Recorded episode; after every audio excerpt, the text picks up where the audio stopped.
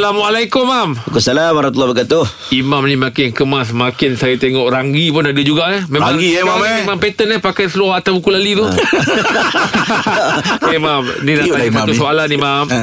uh, Kalau kita buat korban Adakah uh, kita wajib puasa pada hari Arafah?